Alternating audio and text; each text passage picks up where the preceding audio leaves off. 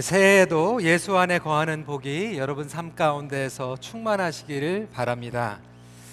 금년도 표어는 여러분들 주보와 또 배너를 통해서 보신 것과 같이 새 포도주, 새 부대입니다.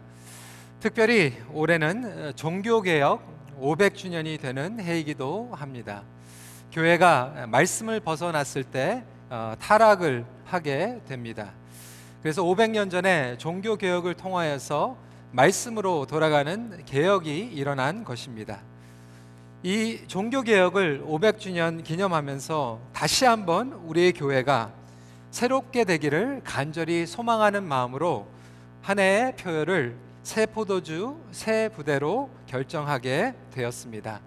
오늘은 이 새 포도주 새 부대 제목으로 비전 메시지를 전하고 다음 주부터는 성경에 하나님의 능력 가운데에서 인생이 완전히 뒤바뀌어 버린 야곱의 인생에 대해서 어, 한 3개월 동안 말씀을 전하고자 합니다.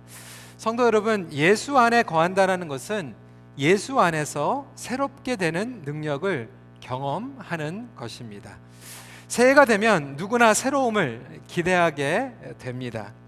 어, 새로움을 갈망하는 것도 좋지만 더 중요한 것은 그 새로움의 주체를 깨닫게 되는 것입니다. 왜냐하면 진정한 변화는 우리 인간의 의지로 가지고 올 수 있는 것이 아니기 때문에 그렇습니다. 물론 우리의 인간의 힘으로 어느 정도의 자기 개발은 가져다 줄 수가 있습니다. 해마다 새년이 되면 모든 것들을 새롭게 하려고 결정을 합니다. 어떤 분들은 몸을 좀 건강하게 해야 되겠다. 좀 살을 빼야 되겠다. 운동을 해야 되겠다. 그래서 해마다 여러분 그 짐에 가면은 꽉 차서 사람들이 워크아웃을 하게 됩니다. 그 헬스클럽에서도 그거를 잘 알기 때문에 새해에는 special 디스카운트를 합니다. 50% 디스카운트 막 이렇게 하면 아 좋다 그래가지고 1년 멤버십을 딱 사는데 그 헬스클럽에서 아는 거예요. 여러분들이 일주만 왔다가 그 다음부터 안 오는 걸 알기 때문에 그 50% 받고 돈을 버는 것입니다. 어떤 분들은 내가 좀 게을렀는데 좀 부지런해져야 되겠다. 어떤 분들은 좀 소극적인 그러한 아, 성격을 가지고 있었는데 아, 조금 더 사교적이고 적극적으로 변화해야 되겠다.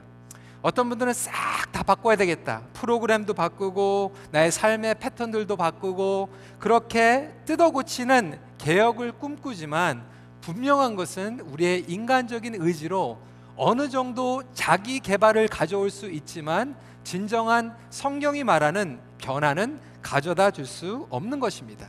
예수님께서 주시는 변화는 그 정도의 수준의 변화가 아니라고 하는 것입니다. 오늘 말씀을 통하여서 주시는 그 포도주의 변화는 마치 여러분들이 잘 아시는 것 같이 가나의 혼인 잔치에서 예수님의 능력 가운데서 물이 포도주가 되는 변화인 줄 믿으시길 바랍니다. 인간의 의지로 변하는 것은 뭐냐면 물이 더 좋은 물이 되는 거예요. 인간의 수준의 변화는 물이 더 좋은 물로 변하는 나의 삶을 조금 더 노력하고 개발을 추구하는 것으로 끝날지 모르지만 하나님께서 주시는 변화라고 하는 것은 본질적인 변화이고 우리의 질적인 transformation을 이야기하고 있는 것입니다. 그렇다면 예수님께서 말씀하시는 이 새 포도주를 새 부대에 담는다라는 의미는 과연 무엇일까요? 첫 번째로 새 포도주는 예수 그리스도의 복음이라고 하는 것입니다. 우리는 새 부대에 대해서 포커스를 합니다. 아, 금년도의 표가 새 포도주 새 부대. 드디어 노희성 목사가 어, 이제 정체를 드러내서 이제 싹 바꾸는구나. 우리 교회도 막 다 예배 시간도 지금 11시 15분에서 11시 반으로 바뀌고 뭐 주보도 바뀌고 팀도 바뀌고 다 갈아치우는구나 이렇게 생각하시는 분들이 있는데 여러분 그것은 오해입니다. 이 변화의 주체는 포도주지 부대가 아니라는 것입니다. 하나님께서 하시는 것입니다. 그래서 예수님께서 우리를 새롭게 하시는 것이 진정한 기적이라고 하는 것이죠. 우리는 종종 이야기를 듣습니다. 제가 여러분들에게도 많이 얘기를 했지만 예수님을 만나서 변하는 것이 가장 큰 기적이라고 이야기를 합니다. 근데 저는 목회를 하면서 그거보다 더 큰 기적을 많이 경험하게 됩니다. 무슨 기, 기적인지 기억나세요? 예수님을 만났다고 하는데 절대로 변하지 않는 분들이 계세요.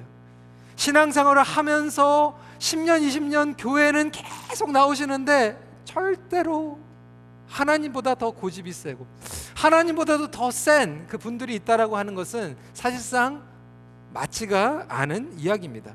그런데도 불구하고 오늘날 우리 교회 그리고 신앙생활을 한다고 하면서 이 기적을 우리가 너무나도 많이 보고 있다라고 하는 것입니다. 저를 멘토링 해 주던 목사님께서 저에게 그런 얘기를 하시더라고요. 그분은 말씀도 좋으시고 책도 많이 쓰시고 성역 공부도 잘 가르치시는 분이십니다. 근데 그분께서 몇십 년 동안 목회를 하고 나서 저한테 그렇게 얘기를 하더라고요. 노 목사, 내가 정말로 열심히 설교하면 성도들이 변할 줄 알았다라는 거예요. 근데 10년, 20년 그렇게 했는데 나중에 저한테 말씀하신 게 뭐냐면 안 변한다는 거예요. 변할 줄 알았다고 생각했던 그 자체가 교만이었다라는 것입니다. 이게 뭐냐면 우리의 노력과 우리의 열정이 사람들을 변화시킬 수 없다라고 하는 것입니다. 작심 삼일 정도로 우리가 어느 정도 짧게 이모션하게 감정적으로 열정과 헌신을 낼 수는 있지만 우리의 변화의 주체는 나의 노력이 아니라 예수 그리스도의 복음의 능력이라는 것을 깨닫기를 원합니다. 복음은 우리로 하여금 지속적으로 변화하고 성장하고 성숙을 경험하게 하는데 그 복음이 새 포도주라고 예수님께서 말씀하시는 것입니다. 포도주라고 다 똑같은 포도주가 아니라는 거예요. 어, 이 무슨 말씀인가? 여러분 성경을 보면 다른 포도주가 있어요. 요한계시록 17장 2절을 보니까 음행의 포도주가 있어요. 요한계시록 18장 3절을 보니까 진노의 포도주가 있어요. 그러니까 포도주라고 다 똑같은 포도주가 아니라 어떤 포도주는 음행의 포도주고 어떤 주는 진노의 포도주고 예수님께서 말씀하시는 포도주는 새 포도주라고 말씀하고 계십니다. 새 포도주라고 얘기하시는 것은 묵은 포도주가 있다는 얘기 아니겠습니까? 그렇다면 예수님께서 말씀하시는 새 포도주는 무엇이고 예수님께서 여기에서 힌트를 주시는 묵은 포도주는 무엇일까요? 그 당시에 유대인들은 묵은 포도주, 그 당시에 그들이 마시고 있었던 포도주가 있었다고 하는 것입니다. 그 당시에 6월절만 되면 유대인들은 포도주를 마시게 되는데 그것도 한 잔이 아니라 네 잔을 마시게 됩니다. 이 네 잔을 마시는데 항상 그 당시에 이스라엘들이 백성들이 기억하고 있었던 스토리는 뭐냐면 아브라함, 이삭, 야곱, 요셉 이 남자들의 이야기들을 들었던 거예요. 이스라엘의 국가의 정체성과 민족의 탄생에 대해서 이야기하면서 아브라함과 이삭과 야곱과 요셉에 대해서 이야기를 하다 보니까 야 6월절만큼은 정말 우리의 영적인 어머니들을 기념하고 그들을 생각하면서 포도주를 마시자 그래가지고 첫 번째 잔을 마시면서 누구를 생각을 했냐면 사라를 생각을 한 거예요. 그래서 키디쉬라고 하는 것을 암송하면서 사라를 기억하고 거룩한 그 날을 기념하게 되는 것입니다. 이전에 우상 숭배를 했던 그 여인과 이 아브라함이 하나님의 약속을 받았던 것을 기억하고 마시게 된 것이죠. 그렇다면 두 번째 포도주 잔은 누구를 기념했는지 리브가를 기억하면서 마셨다고 합니다. 그 배경에는 이 리브가도 하나님을 섬기는 가정이 아니라 우상을 섬겼는데 하나님의 은혜 가운데에서 만나게 되고 하나님의 언약 가운데 들어갔다라는 것을 기억하면서 두 번째 포도주 잔을 들었던 것입니다. 만찬을 마신 후에 마친 후에 유대인들은 세 번째 포도주 잔을 마시게 되는데 세 번째 포도주 잔은 라헬을 기억하면서 마시게 됩니다. 라헬은 요셉의 어머니였습니다. 이 온 땅에 흉년이 가득했을 때 하나님께서는 요셉을 통하여서 이스라엘 백성들을 구원하십니다. 마찬가지로 이스라엘 백성들에게 풍족하게 채워주시는 것을 기념하면서 그 감사의 마음으로 라헬을 기억하고 세 번째 포도주 잔을 들었던 것입니다.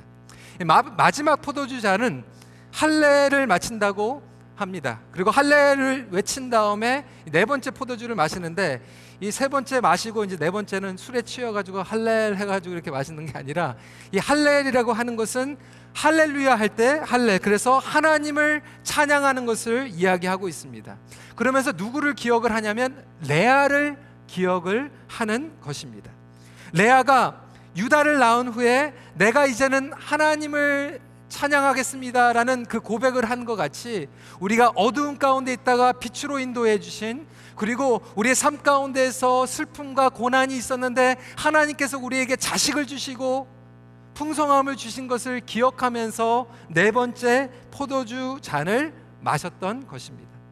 이와 같이 이스라엘이 마시고 있었던 그들의 포도주는 그들의 정체성이었습니다. 그들의 전통이었습니다. 여기까지 인도해 주신 복 주시는 하나님을 기억하는 거였습니다. 과거를 기억하는 포도주였던 것입니다. 하나님께서 말씀하시는 것은 과거가 잘못된 것이 아닙니다. 전통을 지키지 말라는 것이 아닙니다. 하지만 진정한 변화라고 하는 것은 과거를 기념하고 기억하는 것으로만 일어나는 것이 아니라고 하는 것입니다. 우리의 정체성을 기억하는 것으로만 끝나는 것이 진정한 변화가 아니라고 하는 것입니다. 그럼에도 불구하고 유대인들은 묵은 포도주만 붙잡고 있었다고 하는 것입니다. 그렇기 때문에 누가복음 5장에 보면 예수님께서 새 포도주를 부고 계십니다. 새 일을 행하고 계십니다. 하나님의 일을 행하고 계시는 것입니다. 죄 사함을 외치고 계십니다. 그런데 중풍편자가 찾아왔을 때 그냥 단순히 병만 고쳐 주시는 것이 아니라 죄 사함을 선포하시는 새 포도주를 부어 주셨을 때 유대인들은 묵은 포도주만 붙잡으면서 예수님에게 신성 모독한다라고 공격하고 있었던 것입니다. 잔치집에서 거룩한 사람들하고 종교인들하고만 식사를 해야 되는데 예수님은 그 자리에 새 포도를 부어 주시면서 죄인들과 식사하셨고 세리인들과 식사를 하셨다라고 하는 것입니다.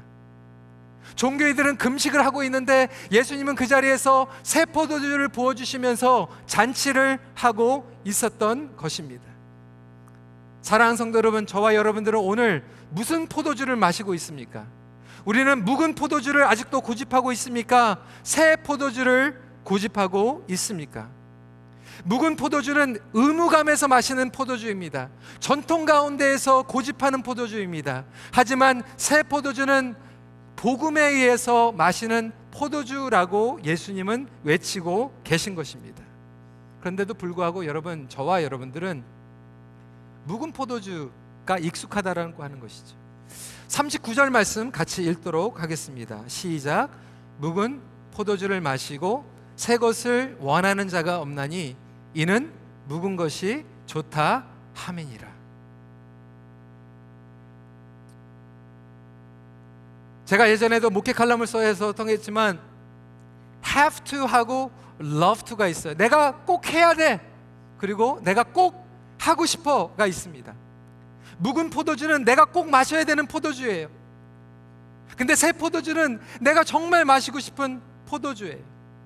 여러분들은 나와야 되기 때문에 예배를 드리고 있습니까? 아니면 정말 하나님께 예배를 드리지 않으면 견딜 수가 없어서 그 기쁨 때문에 예배를 드리고 있습니까?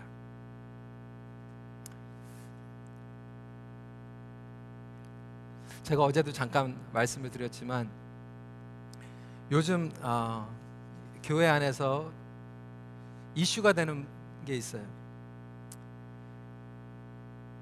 제 설교 때문에 이슈가 되는 게 아니라 제 머리 때문에 이슈가 되고 있습니다.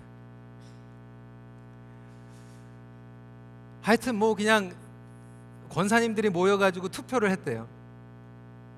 옛날에 짧은 머리가 좋은가 아니면 지금의 긴 머리가 좋은가. 그 반반이래요. 짧은 머리가 좋으신 분들이 반이 있고 긴 머리가 좋은 분들이 있다고 얘기를 합니다. 제가 이런 생각이 들더라고요. 이쪽은 짧게 하고 이쪽은 길게 해가지고 짧은 머리에 은혜 받으신 분들은 이쪽에 앉으라 그러고 긴 머리에 은혜 받으신 분들은 이쪽에 앉으라 그러고 그런 생각도 했어요.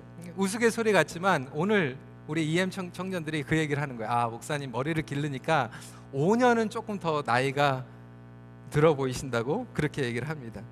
그래서 지금은 이제 제가 좀 나이에 보이는 것 같아요. 근데 제가 얼마 전까지만 해도 머리가 짧았을 때는 조금 나이보다 젊게 사람들이 봤습니다.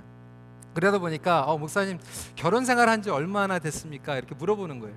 어, 제가 지지난 달에 결혼 기념일이 20주년이었습니다. 결혼 생활을 20년을 한 거죠. 네, 결혼도 일찍 했어요. 25살 때 결혼을 했습니다. 제 친구들 중에서는 제일 먼저 결혼을 했어요. 그러니까 친구들 가운데서는 화제가 됐죠. 와, 제이슨, you are getting married. 아, 부러워하는 친구들도 있고요. 어떤 친구들은 저한테 와가지고 아 결혼은 무덤인데 왜 이렇게 빨리 결혼하려고 그러냐 뭐 이렇게 하는 친구들도 있었어요. 근데 저한테 물어보는 친구들한테 이렇게 물어보는 거죠. 왜 이렇게 빨리 결혼하냐라고 했을 때 제가 그래 얘기했거든요. Because I'm in love. 그랬거든요. 어, 사랑하는 사람을 만났으니까. 야, 그냥 여러 그냥 다양한 여자들을 좀 사귀다가 뭐 나중에 그냥 나이가 꽉 차가가지고 그냥 어쩔 수 없을 때 그때 결혼하면 되지. 뭐 이렇게 젊었을 때 어렸을 때부터 결혼을 하느냐 이렇게 생각할 수 있어요. 괜히 내가 결혼을 해가지고 집에도 매일 들어가야 되고 결혼을 했으니까 이제는 딴 여자도 볼 수가 없고 뭐 이러한 율법적으로 생각을 하면 끝이 없다라고 하는 거예요. 근데 저는 그렇게 생각하지 않았거든요. 정말로 평생 동안 사랑하는 사람, 내가 이 여자만 살아도 행복하겠다 생각이 되니까 결혼을 일찍 한 거거든요. 저는 그렇게 생각을 하는데 제 아내는 후회를 하더라고요. 농담이고요. 근데 여러분 우리 신앙생활이 그럴 수 있다라고 하는 거예요. 아 그냥 내가 실컷 내 마음대로 살다가 죄도 짓고 자유롭게 살다가 나중에 그냥 죽기 바로 전에 아니면 하나님께서 부르기 전에 하나님 죄송합니다 회개하고 그때 예수님이 영접해 가지고 천국 가면 되지. 왜 이렇게 젊을 때 시간 아깝게 돈 아깝게 내 인생이 아깝게 이렇게 신앙생활을 할 것인가? 여러분 그것이 바로 묵은 포도주라고 하는 거예요 묵은 포도주는 어쩔 수 없이 종교적으로 전통적으로 내가 할 수 없이 마시는 포도주가 묵은 포도주라면 예수님께서 부어주시는 포도주는 억지로 마시는 포도주가 아니라 기쁨으로 하나님이 너무나도 좋아서 하나님을 깊이 알기 원해서 예배 드리는 것으로 감격이 되어서 마시는 포도주가 진짜 포도주라는 것을 믿으시는 저와 여러분들이 되시길 간절히 축원합니다.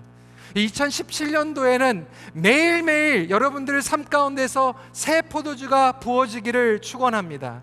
예배마다 새 포도주를 마실, 마실 수 있는 큰빛교회가 되기를 소원하는 것입니다. 그렇다면 예수님께서 부어주시는 포도주는 새 포도주인데 우리 자신도 준비해야 되는 거 아니겠습니까? 새 부대를 준비한다는 것은 마음을 새롭게 한다는 의미를 가지고 있습니다. 마음의 준비 상태를 말하고 있습니다.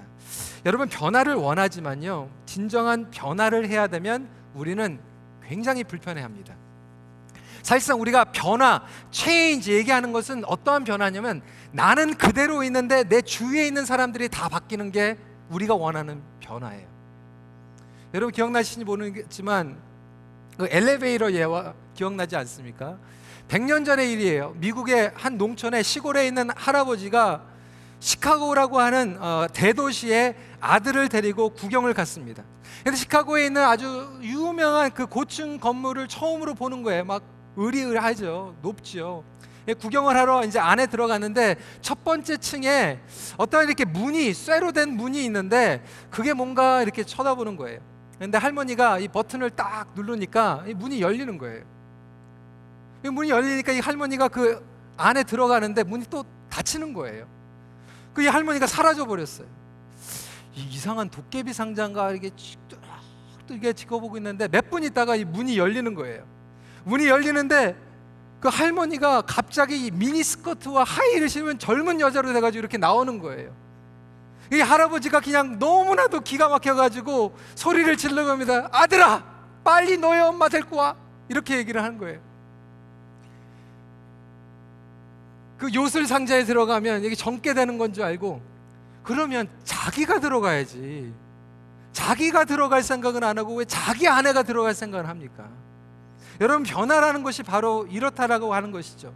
우리가 변화하는 것이 아니라 내가 편리하게 내가 유리하게 다른 사람들이 변하는 것을 원하고 있습니다. 그렇다면 새로운 부대로 새로운 마음으로 우리가 변화가 되어야 되는데 어떻게 우리의 마음이 새로워질 수 있을까요? 어떤 분들은 오늘 아 1월 1일 다른 사람들은 새해가 됐으니까 결심을 하고 하나님께 약속하는데 나는 안 해. 분명히 작심 삼일이니까 해봤자 올해도 마찬가지지. 이렇게 생각하는 분들도 계실 거예요. 근데 여러분, 무엇이 우리를 새롭게 하는지 아십니까? 첫 번째로 따라해 보십시다. 모자람이 마음을 새롭게 합니다. 모자람이 마음을 새롭게 하는 거예요. 하나님께서는요, 우리의 모자람을 통해서 새 일을 행하십니다. 여러분, 그 가나의 혼인 장치로 돌아가서 생각을 해 보세요. 그 결혼 잔치에 포도주가 너무나도 많이 있었으면 예수님의 기적을 경험할 수 없다라고 하는 거예요.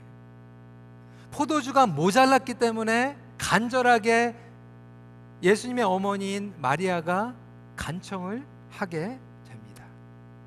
내가 내 힘으로 충분하다라고 생각하면 여러분 우리는 간절하게 새로운 부대가 될 수가 없다라고 하는 거예요. 나는 나 혼자 할 수 있어. 내가 가지고 있는 것으로 충분해라고 생각하면 여러분 기도 안 합니다.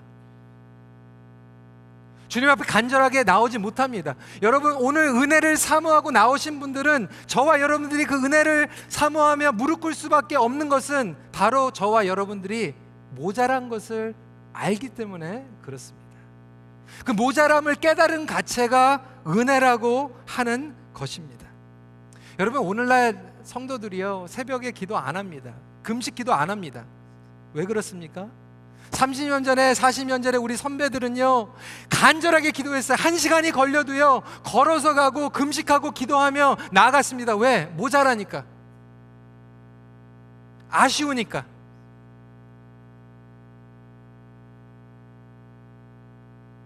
오늘날 우리는 우리의 모자람을 보지 못해요. 다른 사람들의 모자람만 봅니다 그것이 바리새인들이었어요. 자기들은 충분하다고 생각했어요. 자기들은 의롭다고 생각했어요. 율법을 지킨다고 생각했어요. 그러니까 tax collector, 세리인들, 죄인들만 보면 저 사람들은 모자라. 나는 괜찮아. 여러분, 종교적인 괴물이 되는 거예요. 제가 예전에 읽었던 책이 있는데 그 영어 제목이 참 재밌더라고요. Accidental Pharisee.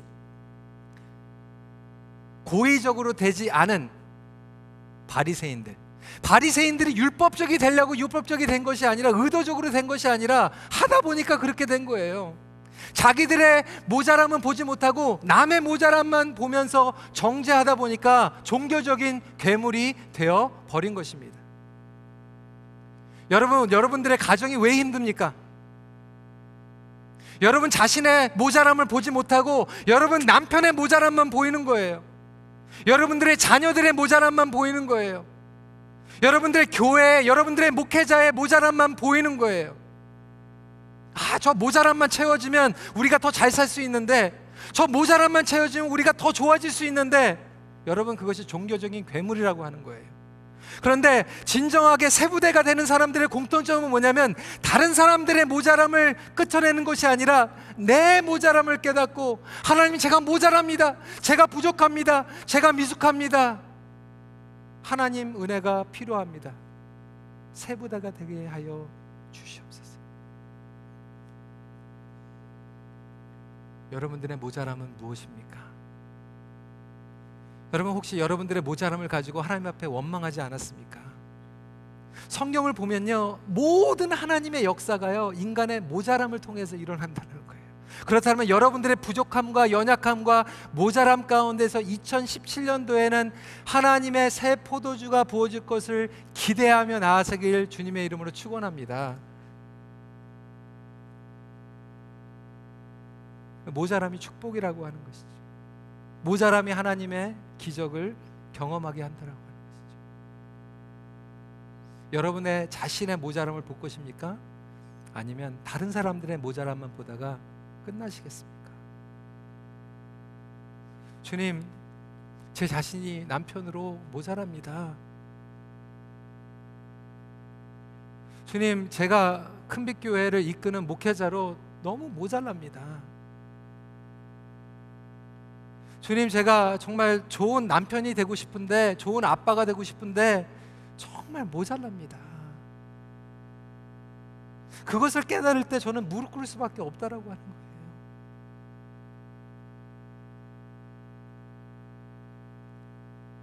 두 번째로 마음을 새롭게 한다는 것은 생각의 틀을 바꾼다는 것입니다. 여러분 어떻게 마음을 새롭게 할 수 있겠습니까? 우리의 마음의 동기를 바꾸는 거 아니겠습니까? 우리의 마음의 동기는요 쉽게 바뀌지 않습니다. 근데 이 마음을 바꾸려고 하니까 힘든 거예요. 오늘날 우리 한국 교회가 이 감정은 풍성합니다. 막 울고요, 웃고요. 이 감정적으로 막 열정이 넘치는데 왜 교회가 변하지 않느냐면 감정은 터치를 하는데 생각이 안 바뀌는 거예요. 마음은 언제 바뀌냐면 생각이 바뀔 때 바뀝니다. 아, 내가 정말 미워하지 말아야지라고 하지만 이 미워하지 말라고 하는 마음이 제대로 됩니까? 언제 바뀌냐면 생각이 바뀔 때 일어나는 거예요. 생각의 틀이 바뀌면 마음이 바뀌는 거예요. 아, 그 며느리 그냥 미워. 시어머니 미워. 마음을 계속 바꾸려고 하는데 마음이 안 바뀌어요. 한 번은 부모님이 이제 가족 여행을 떠나는 거죠. 다 커서 이제 결혼한 아들, 며느리, 손자 손녀, 자기 딸, 사위, 손자 손녀 다 데리고 모처럼 만에 여행을 간 거예요. 아들, 며느리, 뭐 딸, 사위 다 맞벌이하는 집안이니까 모처럼 만에 휴가를 갔을 때 1년 동안 그냥 열심히 일을 하다가 휴가를 갔으니까 얼마나 쉬고 싶겠어요. 하룻밤 자고 이제 둘째 날 일어났는데 이 시부모가 일어났는데 이 며느리가 빨리 더 일찍 일어나 가지고 아침을 차려야 되는데 아침을 안 차리고 그냥 며느리가 쿨쿨 자고 있는 거예요.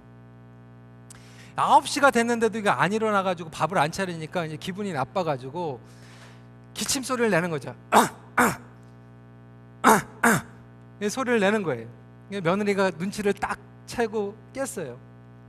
아이고 우리 어머님이 밥 차리라고 그러시는 것보다 그래도 얼마나 착해요. 나가가지고 이 아침을 차려드리려고 이제 냄비하고 이제 접시를 이렇게 만지니까 이 소리가 이렇게 나잖아요. 그때 어머니가 그렇게 얘기하는 좀 조용해. 우리 딸 자고 있으니까.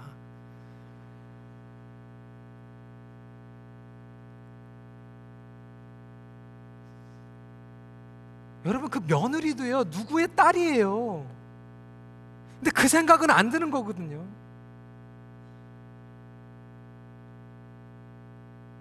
그 생각이 안 바뀌니까 마음이 안 바뀌는 거예요. 오늘도 여러분 우리 이엠이요 10시에 뉴욕 차플에서 예배를 드리다가 9시 반에 예배를 드렸어요. 처음에 저도 신나가지고 이제 본당으로 들어왔으니까 막 악수하면서 그러는데 막 그냥 얼굴이 그냥 아, 30분 더 잘 수 있었는데 막 이런 얼굴로 들어오는 것 같은 느낌? 제가 알거든요. 골프 치러 갈 때는 새벽 4시 반에 일어나는 친구들이 왜 주일날에는 10시에 오다가 9시 반에 오니까 왜 이렇게 짜증이 나냔 말이에요. 그 마음을 바꾸려고 그러는데 안 돼요. 왜? 생각이 안 바뀌니까. 하나님 앞에 예배 드리는 거는 아까운데 일찍 일어나는 게 정말 안타까운데 골프 치는 거는 괜찮거든요. 생각이에요. 여러분 우리 생각이 안 바뀌면요 마음이 안 바뀝니다. 새 부대가 될 수가 없어요. 우리가 아무리 말씀을 듣고 은혜를 받았는데 여러분 은혜 많이 받는다고 충분하지 않습니다. 죄송합니다. 제 표현입니다. 은혜 많이 받았다고 그러는 10중 8구는 뭐냐면 재밌었습니다. 눈물 흘렸습니다. 네, 여러분 재밌고 눈물 흘렸다고 바뀌는 게 아니라 우리의 생각이 하나님의 말씀의 가치로 쉬프팅이 일어나지 않으면 우리는 절대로 안 바뀝니다. 우리의 의식 구조가 아직도 세상을 따라가고 아직도 사회적으로 내가 높은 것으로 올라가려고 하고 다른 사람들과 경쟁하고 비교하고 그런 생각을 가지고 있으면 오늘 감정적으로 기쁘고 눈물 흘렸다고 해서 바뀌는 게 아니라고 하는 거예요. 그래서 로마서 12장 2절 말씀 같이 읽도록 하겠습니다. 시작. 너희는 이 세대를 본받지 말고 오직 마음을 새롭게 함으로 변화를 받아 하나님의 선하시고 기뻐하시고 온전하신 뜻이 무엇인지 분별하도록 하라. 근데 여러분 우리 한국 성경에는 마음을 새롭게 하라고 그랬는데요. 영어 성경에는 어떻게 돼 있냐면 생각을 새롭게 하라고 번역이 돼 있어요. 그 그게 더 맞는 거예요. 여러분 마음이 어디 있습니까? 제가 종종 얘기하지만 마음이 어디 있어요? 마음이 여기 있습니까? 마음이 여기 있습니다. 여러분 마음은 여기 있는 거예요.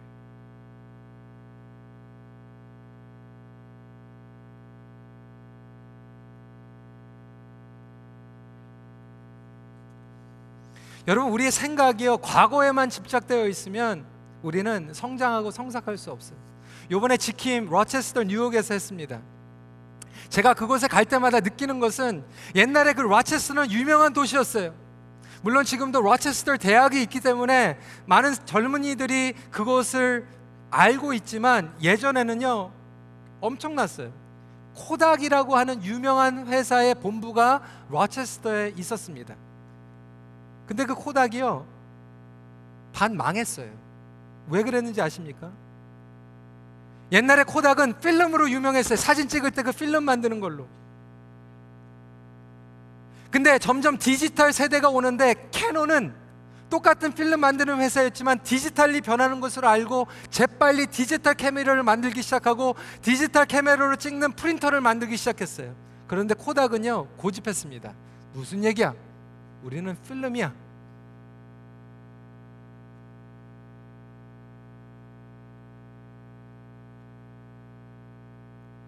여러분 그 사람의 생각이 바뀌지 않으면 절대로 성장하고 성장할 성숙할 수 없습니다.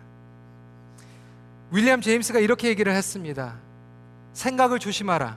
왜냐하면 그것은 말이 되기 때문이다. 말을 조심하라. 왜냐하면 그것은 행동이 되기 때문이다.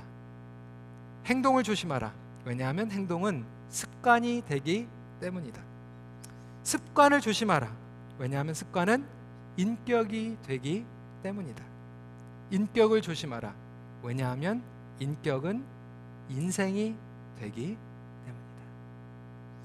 여러분들이 어떠한 생각을 지금 하고 있느냐에 따라서 2017년도에 삶이 바뀔 것입니다. 아, 해마다 뭐 똑같은 거. 아, 주일 뭐 똑같은데. 아, 신앙생활 다 그러고 그런 거지. 라고 생각하시면 여러분 삶은 그렇게 열매를 맺게 됩니다. 하지만 주님, 주님께서 부어주시는 포도주는 새 포도주입니다. 내가 나의 모자람 가운데에서도 나의 생각을 새롭게 하고 주님 앞에 나아가면 하나님께서 우리의 가정을 새롭게 해주시고 나의 부부 관계를 새롭게 해주시고 우리 공동체가 바뀌고 나의 인생이 뒤집어 바뀌어지는 역사가 일어날 것입니다라는 기대를 가지고 생각을 바꾸며 나아오시는 분들에게는 엄청난 하나님의 놀라운 역사가 임할 줄 믿으시기 바랍니다. 여러분 그래서 여러분들 관계가 좀 바뀌었으면 좋겠어요. 하나님 나의 하나님과의 관계가 새롭게 하여 주시옵소서. 나의 입술이 새롭게 되게 하여 주시옵소서. 우리의 부부 생활이 새롭게 되게 하여 주시옵소서. 나의 찬양이 새롭게 되게 하여 주시옵소서. 그렇다면 나의 생각에 있는 독소들이 해거되게 하여 주시옵소서. 상대방에 대한 잘못된 생각, 삐뚤어진 생각, 다른 사람들의 모자라는 것만 바라보는 잘못되어 있는 나의 생각부터 바꿔 주시옵소서. 그것이 클렌징이 되면 우리의 인생이 바뀌는 거예요. 말씀을 정리합니다. 성도 여러분, 여러분은 어떤 포도주를 마시고 계십니까? 예수님은 새 포도주를 주십니다. 물이 더 좋은 물이 되는 포도주가 아니라 물이 진짜 포도주가 되는 놀라운 변화를 여러분 삶 가운데서 주실 것을 믿고 여러분 자신이 모자람을 통하여서 새롭게 되고 생각을 바꿈으로 새롭게 됨으로 새 부대가 되어서 예수님의 새 포도주와 함께 놀라운 간증이 있는 2017년도가 되기를 간절히 소원합니다.